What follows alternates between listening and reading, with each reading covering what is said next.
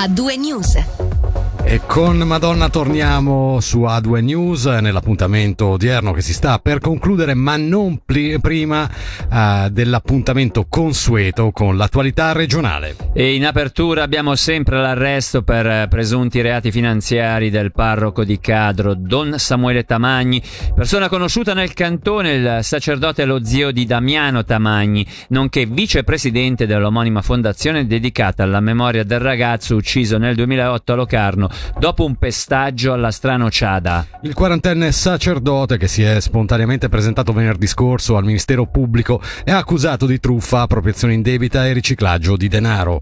Ad essere danneggiati dalle malversazioni per oltre 100.000 franchi sarebbero soprattutto alcuni familiari e in misura minore la parrocchia e la fondazione. Su quest'ultimo aspetto si è espresso con un comunicato Maurizio Tamagni, padre di Damiano, fratello del sacerdote, dicendosi sorpreso e imbarazzato da questa vicenda di debolezza umana, rassicurando però sul fatto che per il momento il danno causato alla fondazione è minimo e non ne preclude l'attività. Proprio la fondazione sulla questione si riunirà la prossima settimana.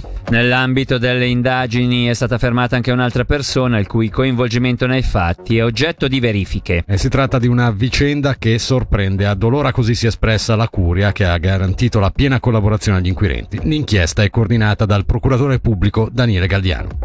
Oggi prima giornata di sessione alla Gran Consiglio, che ha accolto le rivendicazioni degli studenti. Infatti la sede provvisoria del liceo di Bellinzona sarà più ampia rispetto al progetto iniziale e quanto stabilito a larga maggioranza dal Parlamento in vista dei lavori di ristrutturazione del liceo di Bellinzona, dove per 3 anni, dal prossimo autunno fino al 2025, gli allievi faranno lezione all'interno di strutture prefabbricate. Una sede provvisoria più ampia, quindi, che fa lievitare i costi di 1 milione di franchi su un costo totale di quasi 44 milioni.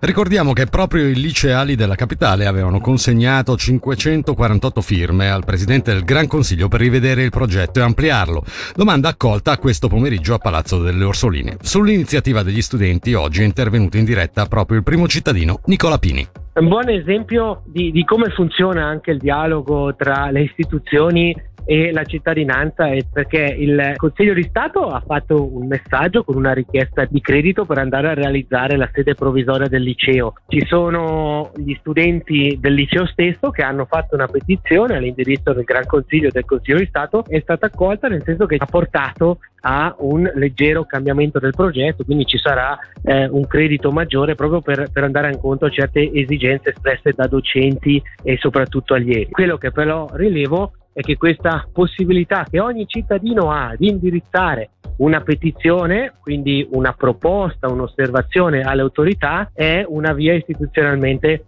interessante.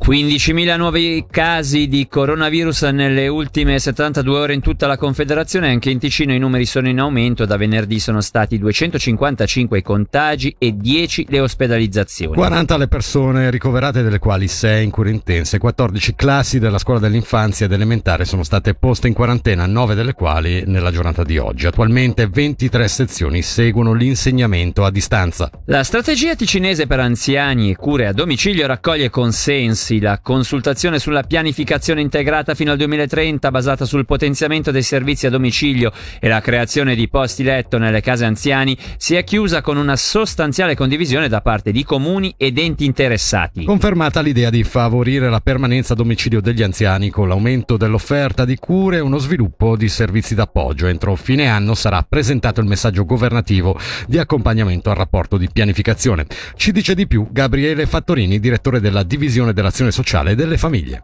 Vi è senza dubbio la necessità di accelerare lo sviluppo di queste reti di cure integrate che prevedano delle soluzioni più flessibili anche proprio in funzione delle peculiarità territoriali e dei comprensori, di una maggior o diversa partecipazione da parte dei comuni, che oggi sono l'ente pagante nella misura dell'80%, dello sviluppo di sistemi di controllo della qualità e di controllo sull'evoluzione dei costi. Si tratta di una conferma sul mantenimento a domicilio che è in vigore in modo molto marcato da oltre un ventennio in Ticino. Parallelamente allo sviluppo importante delle cure a domicilio si prevede comunque anche un ulteriore sviluppo del numero di posti letto in casa anziani, tenendo conto del fatto che circa 870 posti sono già o identificati o in fase di studio, mentre gli altri 300 posti che rimarranno poi per arrivare a questi 1200 posti che si prevede di realizzare permetteranno di essere sviluppati in zone dove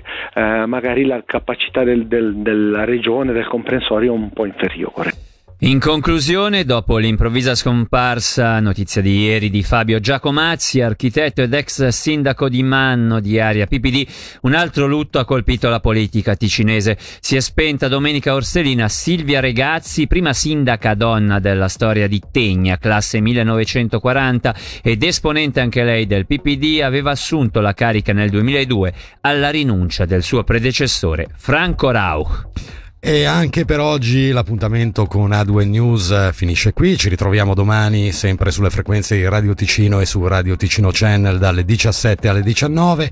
Da Fabrizio Coli e da Davide Maggiori, l'augurio di un'ottima serata a tutti gli ascoltatori. Il suono dell'informazione, A2 News.